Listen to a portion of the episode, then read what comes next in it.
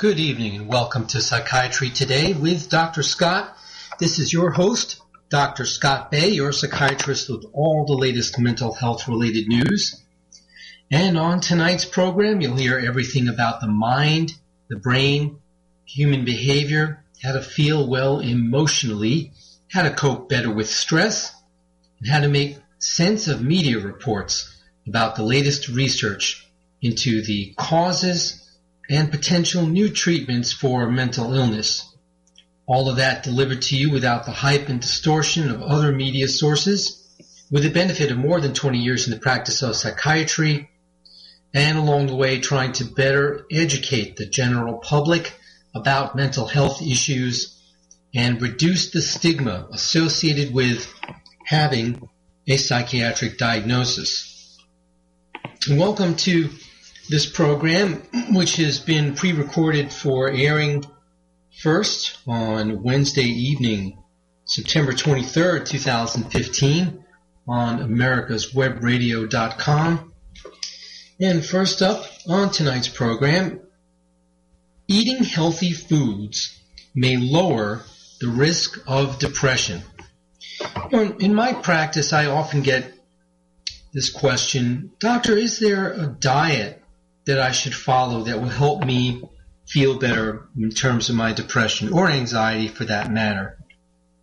And it's been well known for quite some time now that if you do pay attention to healthy eating, that will not only pay benefits for you physically, but mentally and emotionally as well. You've heard the old saying, garbage in, garbage out. Well, the converse of that follows. If you eat better, you definitely are going to feel better. but what constitutes a diet for your mood or for your mental functioning? Well, there's a lot of information that's already out there on this issue. Uh, eating certain foods has been associated with uh, decreased depression.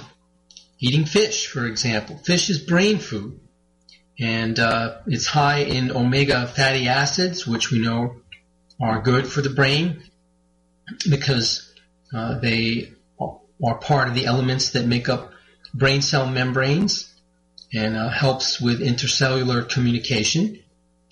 and don't sell omega-3 fatty acids short just because there's a litany of negative studies of their benefits. Okay, fine. So it doesn't mitigate or prevent the symptoms of Alzheimer's.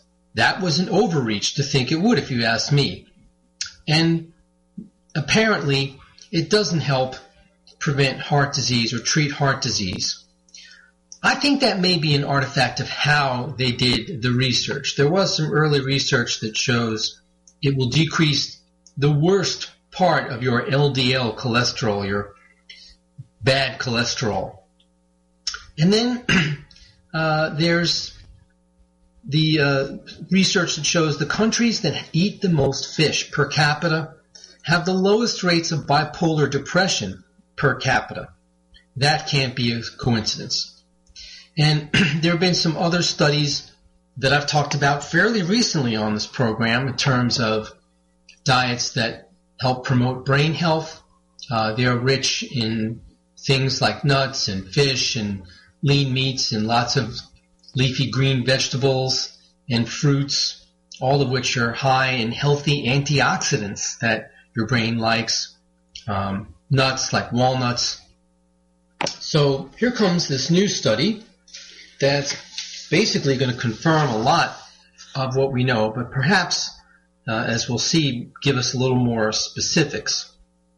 Following a diet rich in produce and low in processed meats, even if you don't do it perfectly, may be helpful in preventing depression, according to this large new study.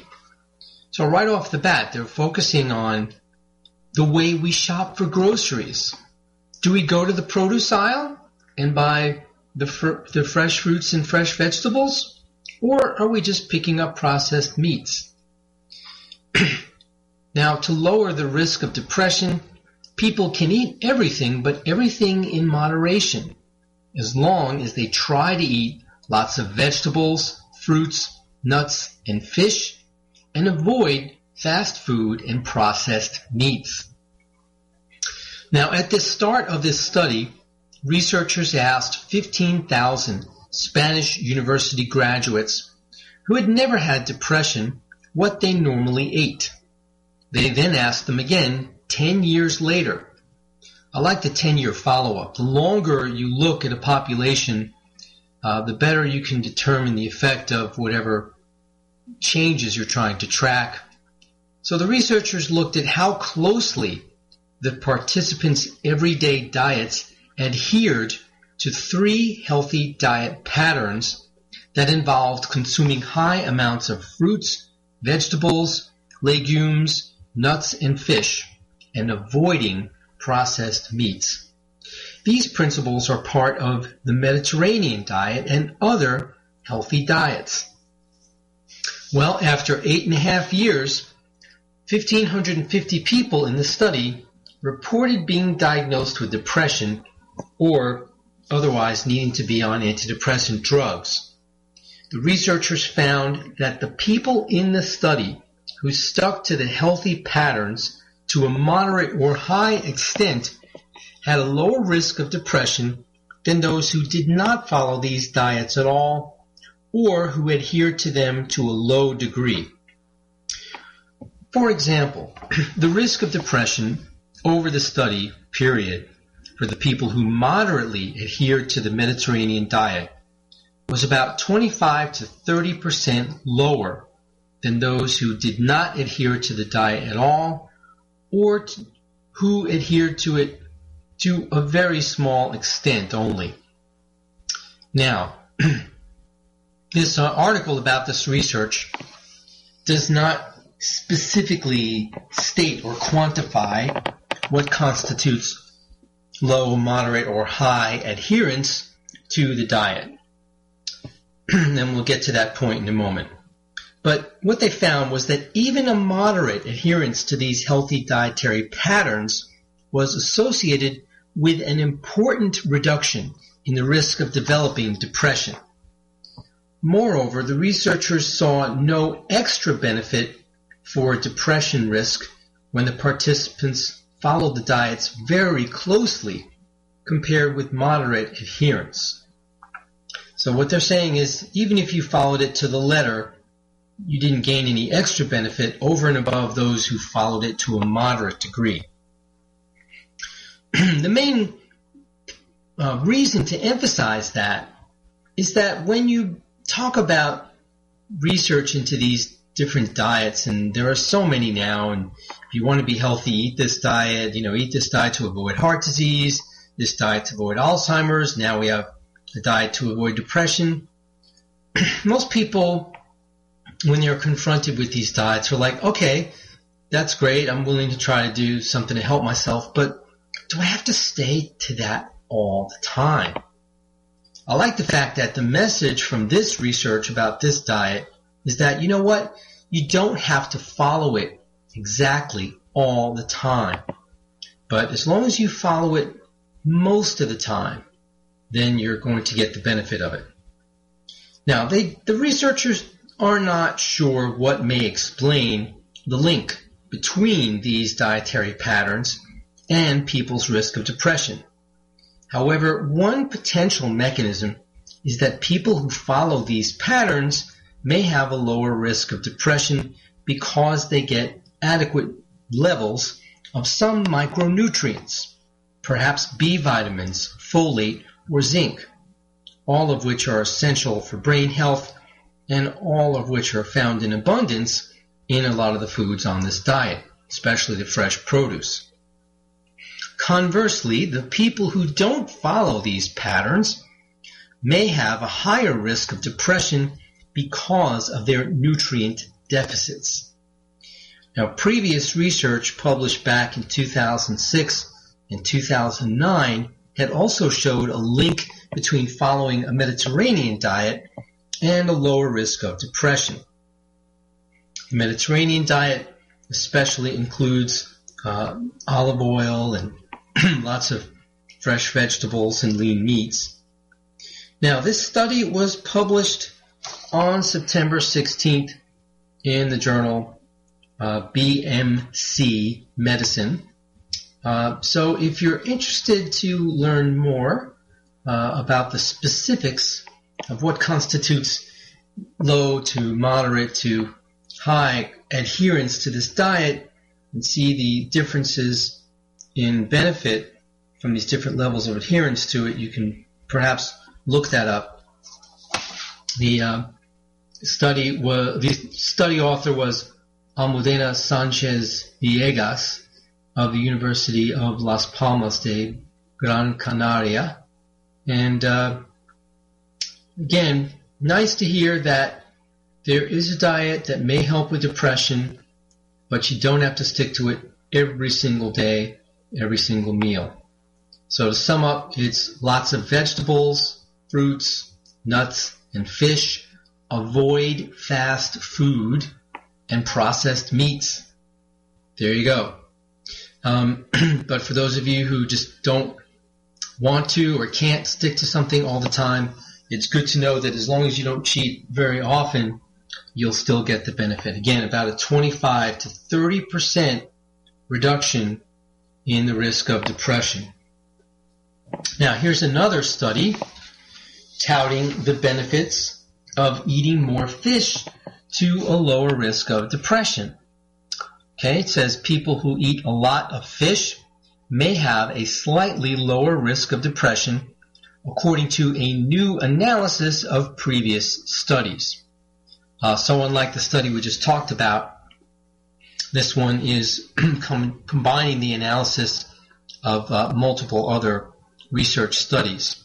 And in their analysis, researchers looked at 26 studies that involved a total of over 150,000 people, and they examined the relationship between depression and the consumption of fish. Ten of the studies were conducted in Europe and seven were done in North America, with the remaining ones conducted in Asia, Oceania, and South America. Well, let's take our first commercial break here before we get into the findings of this study.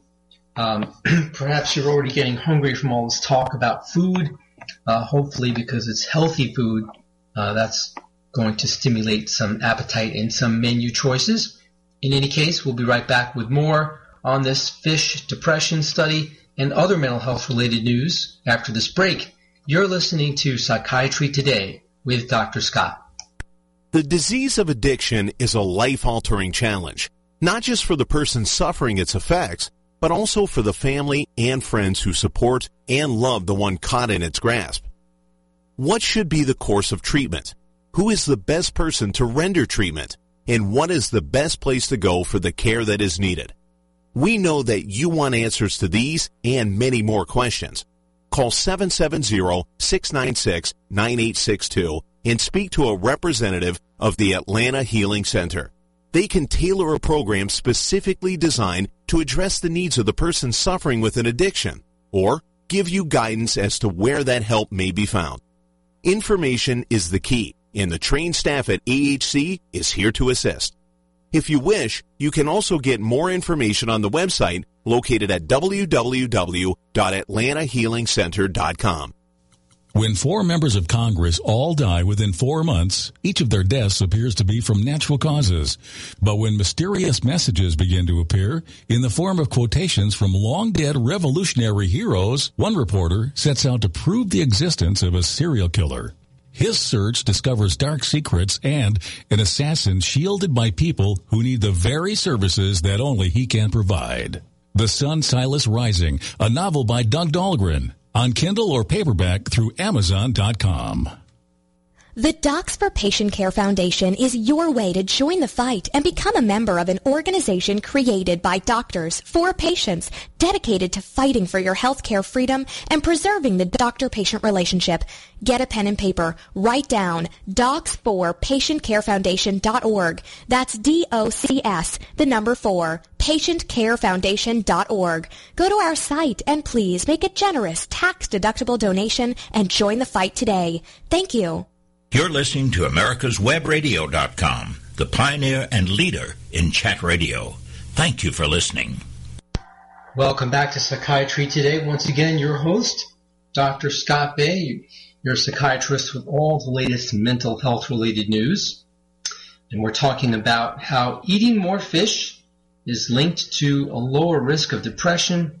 Certainly not at all a new idea, just the latest study and analysis on the subject which appears in the September 10 edition of the Journal of Epidemiology and Community Health. When the researchers analyzed the studies conducted in Europe, they found that the people who consumed the most fish had a 17% lower risk of depression than those who ate the least amount of fish. Now, what I told you about in the first segment of the show was the well-known correlation between fish consumption in the population and bipolar depression in particular. Uh, but this study apparently does not specifically differentiate that I'm aware of between bipolar or just ordinary unipolar depression. However, it does find that higher fish consumption may be beneficial in the primary prevention of depression. What does primary prevention mean? Well, primary prevention is just doing something proactively to prevent something from happening in the first place. Now, when the researchers analyzed all the data by gender, they found that the men who ate the most fish had a 20% lower risk of depression than those who ate the least amount of fish. In women who ate the most fish, their risk of depression was reduced by 16% compared to the women who ate the least fish. Although the associations between high fish consumption and lower depression risk were found for the studies conducted in Europe, they were not found for the studies conducted in the other continents. This might be because a smaller number of participants cannot reach statistical significance easily. Because the studies included in the analysis were observational, uh, the researchers did not, for example, ask people to start eating more fish and then measure the effects. A cause and relationship, a cause and effect relationship between fish consumption and the risk of depression could not be established. However, the correlation is quite strong. Moreover, the researchers did not have information about the types of fish the people in the studies ate. And they say that more research is needed to see if the association between depression risk and fish consumption varies according to the type of fish consumed. It is not clear why eating more fish may lower the risk of depression, according to the article, but they state that there are several mechanisms that could be at work in the link. For example, like we were talking about before, the article says previous research has suggested that omega-3 fatty acids in fish could alter the structure of brain cell membranes. It could also be that other fatty acids in the fish modify the activity of the neurotransmitters dopamine and serotonin, which are thought to be involved in depression. But it could also be that people who eat more fish are generally healthier. Perhaps high fish consumption is also related to a healthier diet in general and better nutritional status, which could contribute to the lower risk of depression. Well, I think all of those are quite likely and possible. I'm not sure that there's much evidence to support the assertion that the fatty acids in the fish could modify the activity of neurotransmitters. Uh, I think the evidence that the omega-3 fatty acids could uh, improve intercellular communication by um, altering in a positive way the structure of brain cell membranes is uh, stronger. Well, since we're talking about diet and depression by way of preventing it, let's continue tonight's program with a study about a way to predict treatment response. Um, one of the most irksome problems that clinicians have in terms of trying to treat people with depression is not knowing in advance what will work. And you have this basically somewhat educated trial and error in terms of trying different medications and in some cases even different psychotherapies. Uh, believe it or not, there's been some research in, that uses brain imaging to try to determine uh, better who might respond to which type of type of psychotherapy or not. and they had some interesting findings too. But uh, this study here states uh, that treating depressed individuals and figuring out who will and won't respond to antidepressants is mostly trial and error, much to the frustration of patients and the healthcare providers who treat them, yours truly included.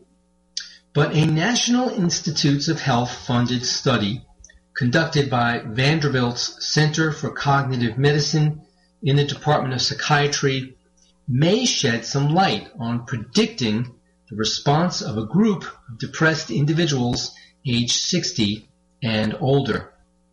The study, which will include both men and women who are currently depressed and symptomatic, will use magnetic resonance imaging to examine the relationship between how different parts of the brain communicate and how these individuals respond to antidepressants. The findings may someday help predict how individuals respond to treatment with an antidepressant. This would be a very personalized approach, trying to understand why some people may respond to an antidepressant medication and why others won't, looking at differences in how different brain regions communicate in these individuals. Statistics show about 5 to 10% of the population over the age of 60 suffers from depression. The incidence is much higher in the physically ill and in nursing homes, where about 40 to 50% of residents are believed to suffer from depression. Depression is also more common in women than men, 60% versus 40%, and it's often under-recognized and untreated in the African American community, probably because of socioeconomic issues such as access to care. Perhaps there are sociocultural uh, issues and biases as well. Past research suggests that vascular disease, such as high blood pressure or heart disease, may contribute to depression in older adults. And also, older adults with depression more frequently have issues with memory and cognition. Although memory issues may improve with successful antidepressant treatment, in other words, if you successfully treat the depression, uh, the memory may get better. In some cases, these problems may worsen over time. Now, the study was to be divided into two eight-week sessions. During the first session, the depressed individuals will receive either an antidepressant drug or an inert placebo drug. And after eight weeks, those doing well will switch back to just routine clinical care, while those who did not improve will start a different antidepressant for another eight weeks. Researchers will monitor individuals very carefully during the study to make sure people aren't getting worse and hope to see improvement in most participants over the two eight-week periods. The study seeks those who are suffering from depression whether or not they are currently being treated. Depression in older adults is often linked to stress, and ultimately stress breeds depression. And here's where memory issues get involved again. When people feel their memory isn't as good as it was, it causes stress and can lead to depression. Other warning signs of depression include being less active, withdrawing from friends and family, fatigue, lack of motivation, and tearfulness. Thoughts of death can also be common. You don't have to be sad to be diagnosed with depression. That's a very common symptom, but surprisingly, it's not always present. Depression may initially present itself with a sad, low mood or a lack of enjoyment and lack of interest in the world. And when people withdraw and feel like nothing brings them pleasure. Vanderbilt will be enrolling up to 130 individuals over the next five years. The investigators will be using the MRI scanner to show the structure of the brain and any vascular issues, and also to examine how different parts of the brain communicate with each other. Now, this information may eventually give investigators clues as to which individuals will respond better to medication. And if their theories are correct, the next step would be to develop automated ways of determining what treatment would be the best for each individual. Now, what can be done now about the trouble of finding the right medications? Well, genetics. Um, so first, before we even get into genetic testing, if you have any blood relatives at all who've ever taken any antidepressants for depression with any degree of success, those drugs are the first things you should try if you haven't tried them already. Likewise, if any of your blood relatives have taken an antidepressant medication and it was a disaster, like say very severe side effects or allergies, then you should avoid those drugs like poison. The genetic tests may be a help some of the time. They're far from being a Rosetta Stone, saying, okay, this is what you give that patient and they'll feel better. Uh, no, the results are mixed. Sometimes the genetic tests that uh, tout screening people for which antidepressants may work better or not give us very helpful information. Other times, no helpful information at all.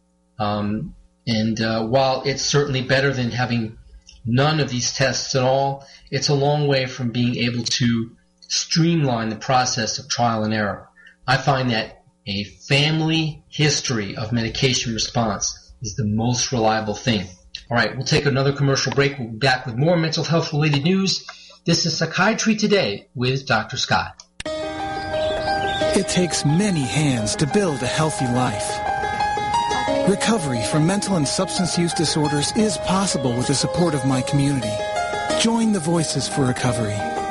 Visible, vocal, valuable. For confidential information on mental and substance use disorders, including prevention and treatment referral for you or someone you know, call 1-800-662-4357. Brought to you by the U.S. Department of Health and Human Services. Perhaps you are struggling to cope with the disease of addiction. If not, you probably know a family member or friend that needs help in battling the cravings and the personal and professional damage done by the effects of drugs or alcohol. Get a pen and paper and be ready to write down the following. These are the issues that the trained staff at the Atlanta Healing Center address and treat every day. Their doctors and counselors with over 40 years of practice in the field of addiction can treat the suffering individual in a thoughtful, compassionate, and experienced manner and guide him or her along the path to recovery. So call 770-696-9862 and speak to a knowledgeable staff member about how you or your loved one can be helped to enjoy a better and healthier life. More information is also available on the website at www.atlantahealingcenter.com. The Docs for Patient Care Foundation is your way to join the fight and become a member of an organization created by doctors for patients dedicated to fighting for your healthcare freedom and preserving the doctor-patient relationship. Get a pen and paper. Write down www.docsforpatientcarefoundation.org. That's www.docsforpatientcarefoundation.org. Go to our site and please make a generous tax-deductible donation and join the fight today. Thank you. You're listening to America'sWebRadio.com, the pioneer and leader in chat radio. Thank you for listening. Did you miss a show that you really wanted to hear? All of our programs are available for download on americaswebradio.com and on iTunes. You can listen to your favorite programs on americaswebradio.com anytime you like. Welcome back to Psychiatry Today with your host, Dr. Scott Bay, giving you all the latest mental health related news. Next up on tonight's program, what if you had a wirelessly powered implant in your brain that could treat depression? Sound far fetched? Sound like the stuff of science fiction? Well, it may be on the way. A wirelessly powered implant the size of a grain of rice can electrically stimulate the brains of mice as the rodents do what they please. The new gadget could help scientists better understand and treat mental health disorders such as depression, according to a new study. The human brain is the most powerful computer known, an extraordinary assembly of living electrical circuits to gain greater understanding of how the human brain works and how to fix any problems with it. Neuroscientists would like to electrically stimulate the brains of simpler animals as they scurry around, carry out tasks, and respond to their surroundings. Tiny, untethered, brain-stimulating devices would permit animals to move, behave, and react freely during experiments. However, batteries are too heavy and bulky to fit into such small gizmos. Instead, these inventions could be wirelessly powered using magnetic induction, wherein one coil of wire can transmit energy to another coil using magnetic fields. Wireless neural stimulation in mice has been demonstrated many times before and in many of these systems, the mice could freely move over a large area. However, previous wireless brain stimulating devices were limited by their power harvesting components. If these parts were small, power was lost if the animals moved away from the spot where the energy was focused, which limited how far the animals could roam. On the other hand, if these parts were large, they were typically too big to be implanted. Other labs either used bulky devices mounted on the skulls of mice or used complex arrays of coils paired with sensors to locate the mice and deliver power. Now the researchers have created implantable wirelessly powered brain stimulating devices by essentially using the mouse's body to help collect energy. Surprisingly, it works. Engineers tend to think of complex solutions, but sometimes if they back off a bit and think out of the box, they might be able to come up with some crazy but workable solutions that are simpler. The roughly cylindrical device is about 2 millimeters wide, 3 millimeters long, and 20 millimeters in weight, making it about 100 times smaller and lighter than previous devices. they compared the size with a grain of rice of the slightly thicker sort. The bodies of the mice are not used to absorb energy, rather, the mouse bodies interact with surrounding magnetic fields, helping focus energy like a lens from the transmitter to the receiver in the implant. About one thousandth of the energy transmitted at the mice gets absorbed by the devices, an efficiency comparable to previous systems. They achieved these efficiencies, however, without limiting the area of coverage or requiring large head-mounted antennae. The scientists could power the implant as the mice roamed across a 6.3 inch wide or 16 centimeter chamber lined with a magnetic lattice. The device was implanted in a region of the mouse brain known as the infralimbic cortex, which is implicated in animal models of depression and anxiety. Researchers hope this will open the door to a range of new experiments to better understand and treat mental health disorders such as depression. In addition, since there is no wire and no protruding structure coming out of the animals, it will allow experiments with multiple animals in the same space to better understand social interaction in the treatment of chronic pain and mental disorders, for example. The scientists detailed their findings online on August 4th in the journal Physical Review Applied. Well, to be sure, at the moment, this is still the stuff of science fiction if you consider how unbelievably far away this is from an application in a human. Um, it will probably, I guess, take decades before they even get ready to test this in a primate, and who knows if it will ever be tested in humans, but you never know. Um, wouldn't it be something, though, if you could implant a very small device uh, that would have far less risk of adverse side effects on other brain areas, that would stimulate a very specific, narrow part of the brain that uh, would help relieve symptoms of depression and who knows, maybe other mental disorders. And instead of having to implant a uh, device with leads from a battery in the chest or the neck like we do with vagal nerve stimulators uh, and, other stimulating devices now, that it could be powered wirelessly. Um, you know, they've advanced this technology quite a bit. Um, it still has quite a ways to go. It's not clear whether this will wind up in human beings in uh, in my lifetime or or maybe yours, but maybe your children's, certainly your grandchildren's, I would say. All right, now, as I recall on a previous show, probably the last one, uh, I talked a lot about workplace issues, and I found yet another article. So this week we have another stress in the workplace update. And uh, this study's pretty serious, I'll say. Um, talk about the ultimate consequence of stress. Uh, workplace bullying may increase the risk of suicidal thoughts.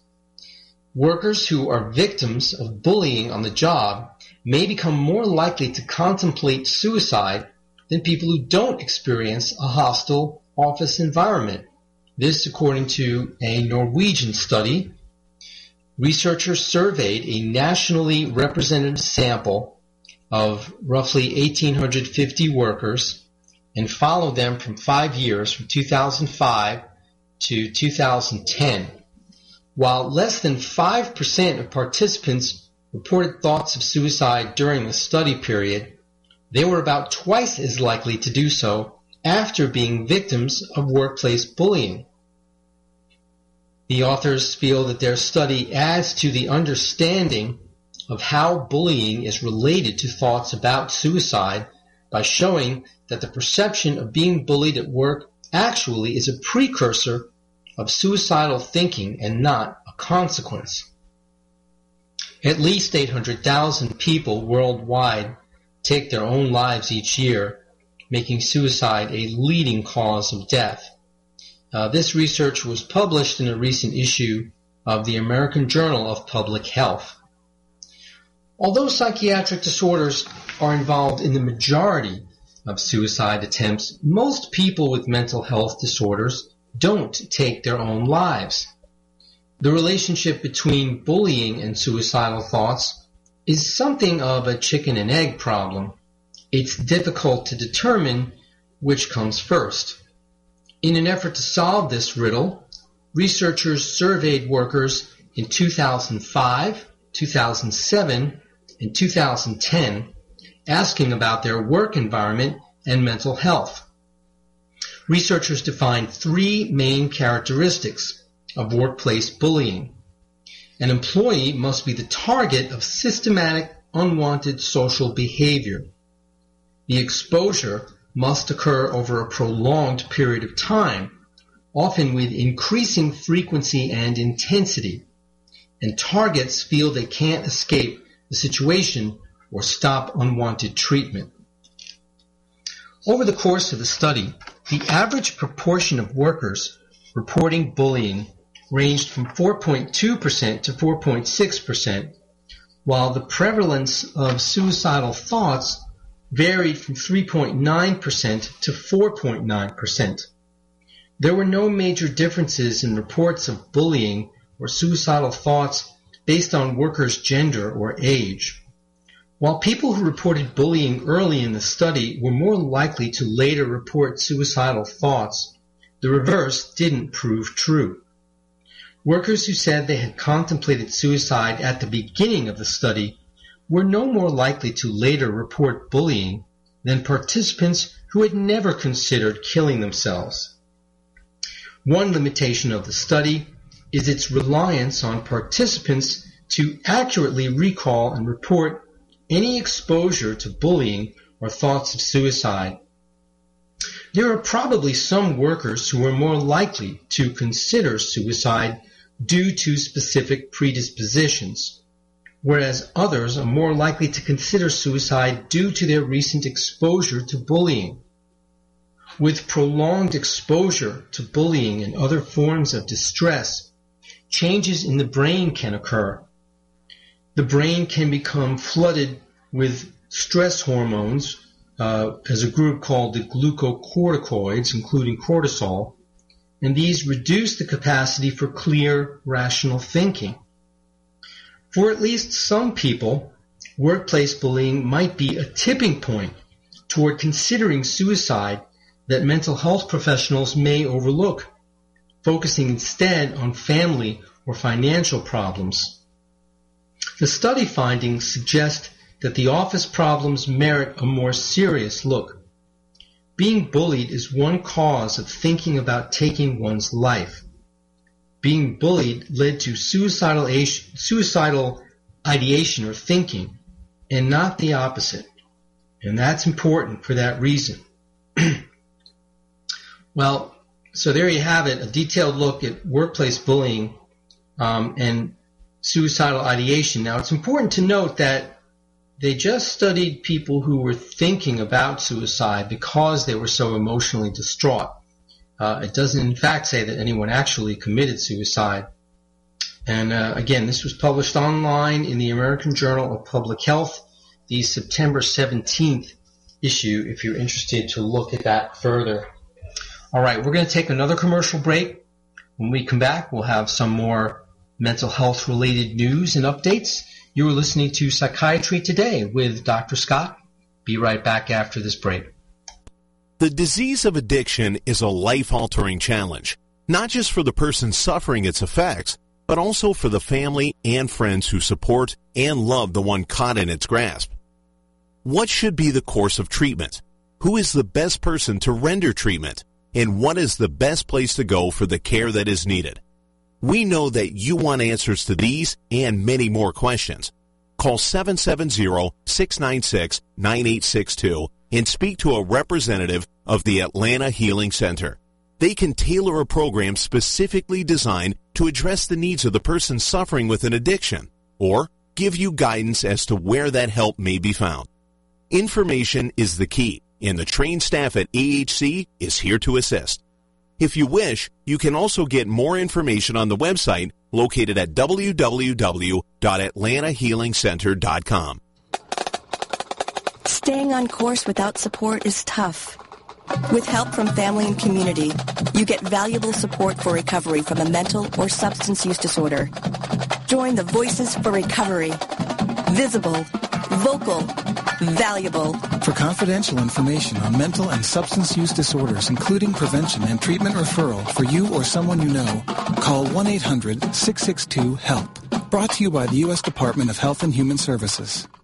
The Docs for Patient Care Foundation is your way to join the fight and become a member of an organization created by doctors for patients dedicated to fighting for your healthcare freedom and preserving the doctor-patient relationship.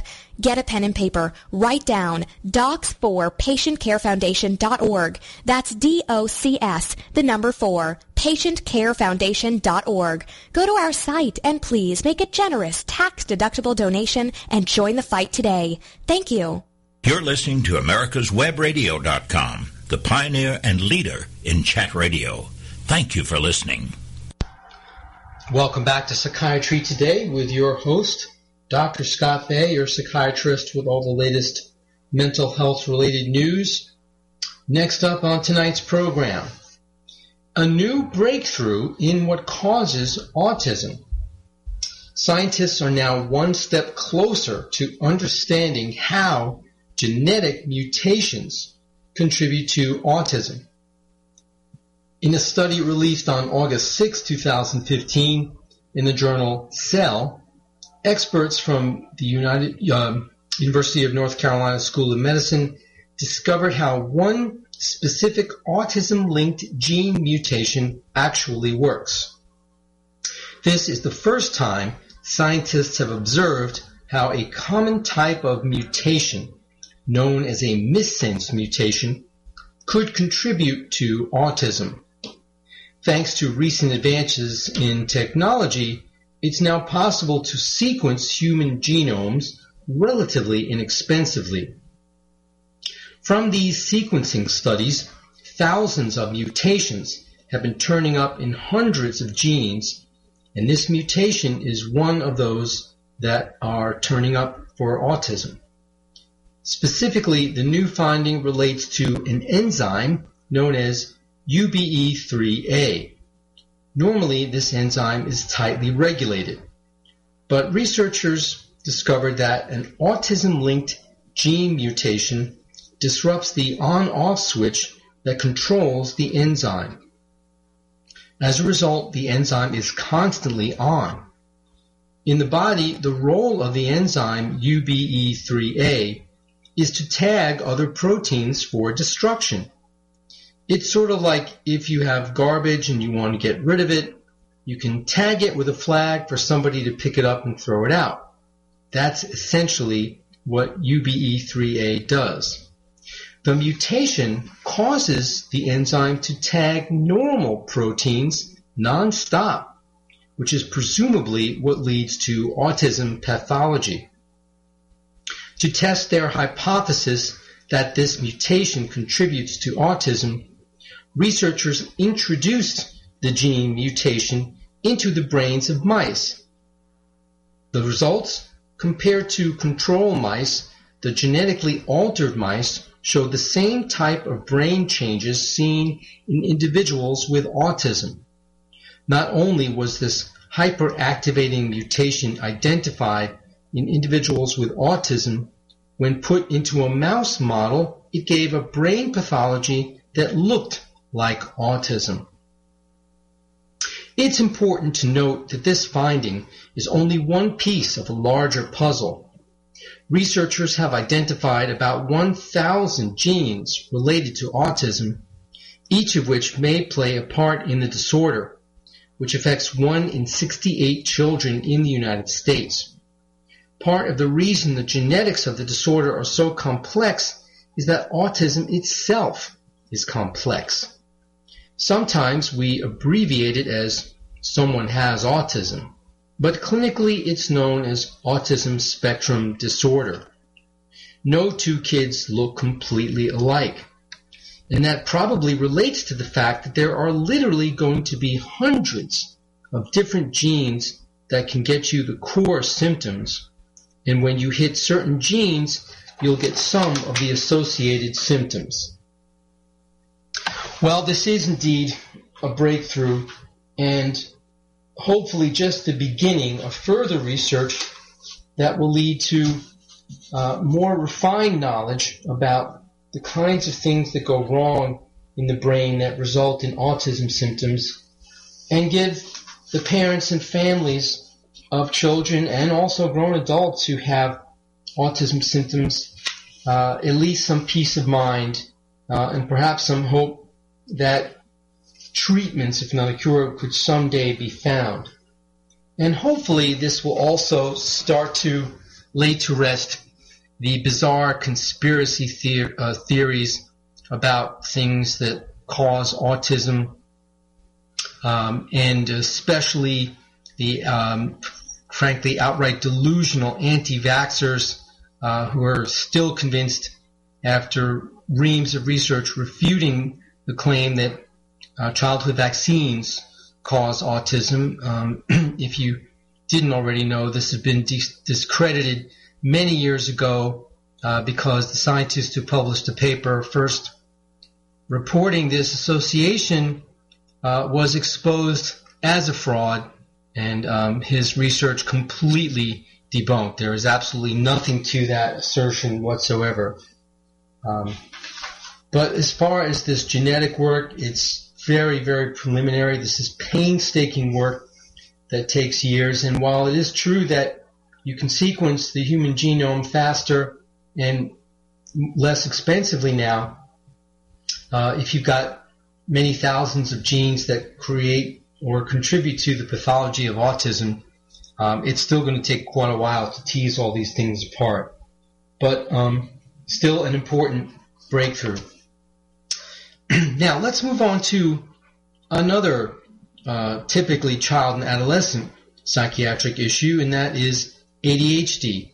Now, that stands for attention deficit hyperactivity disorder. Again, that is the current proper terminology. The, the term ADD is outdated and is no longer considered official uh, psychiatric terminology. It's all ADHD, and then you specify inattentive only type or hyperactive impulsive type or combined type, which includes features of both.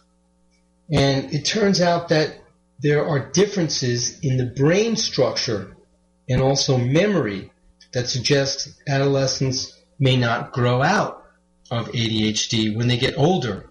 Um, one of the many myths about ADHD is that, well, this is something only kids have, and uh, we used to think that somehow when you pass through adolescence, you magically grow out of it.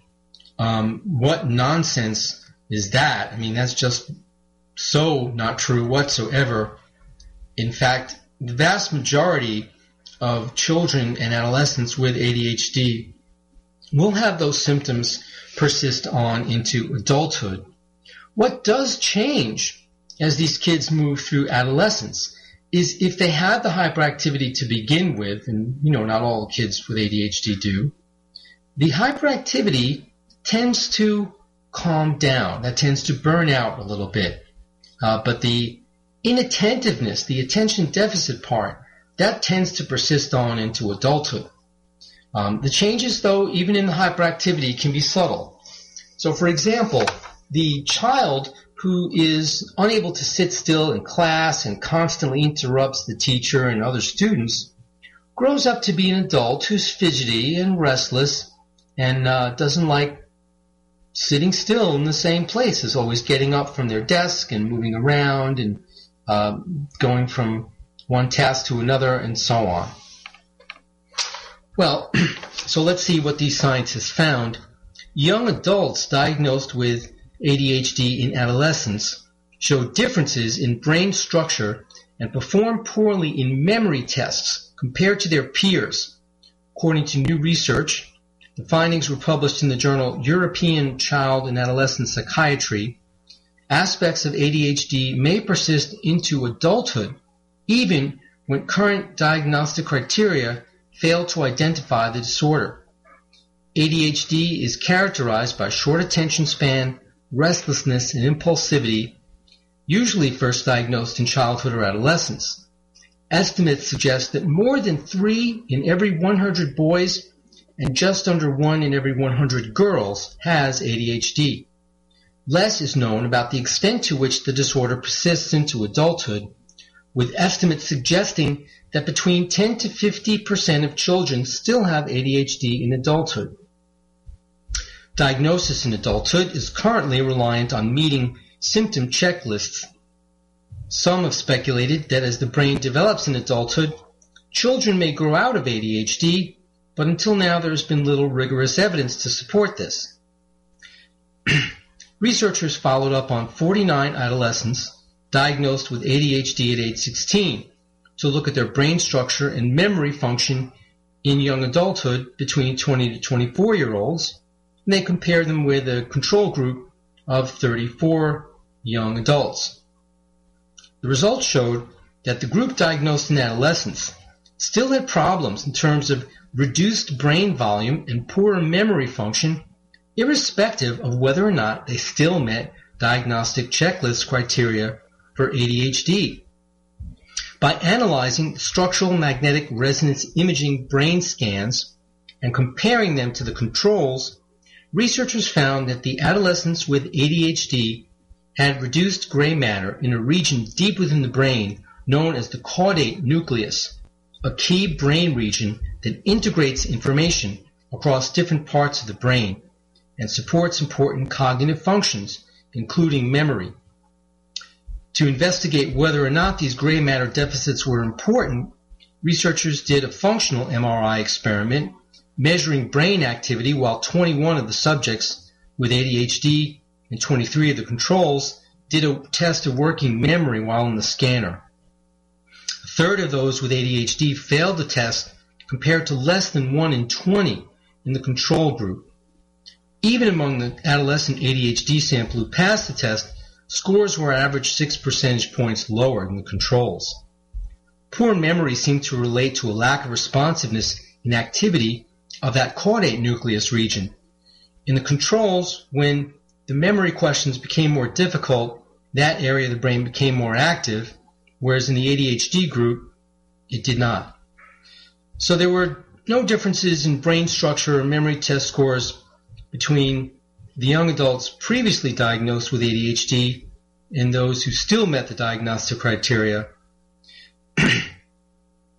so it goes to show that there are brain regions that are involved in information processing and memory that don't work as well in people who have ADHD, um, and that these deficits can persist on into adulthood.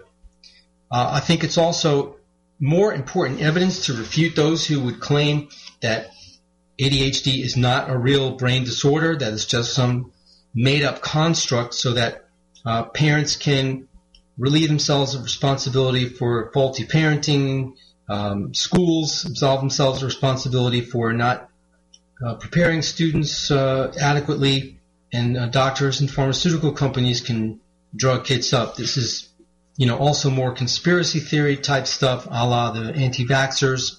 Um, research like this proves that there are actual physiological changes in the brain in ADHD, and uh, that the deficits that the disease causes uh, such as memory in this study, are real. Well, that's going to have to wrap it up for tonight's show. Hope you enjoyed the information that I enjoyed bringing to you, and I hope you have a wonderful, stress-free week till the next time we get together. But if not, then you need to call Dr. Scott. Good night, and thanks for listening. You're listening to America'sWebRadio.com, the pioneer and leader in chat radio. Thank you for listening.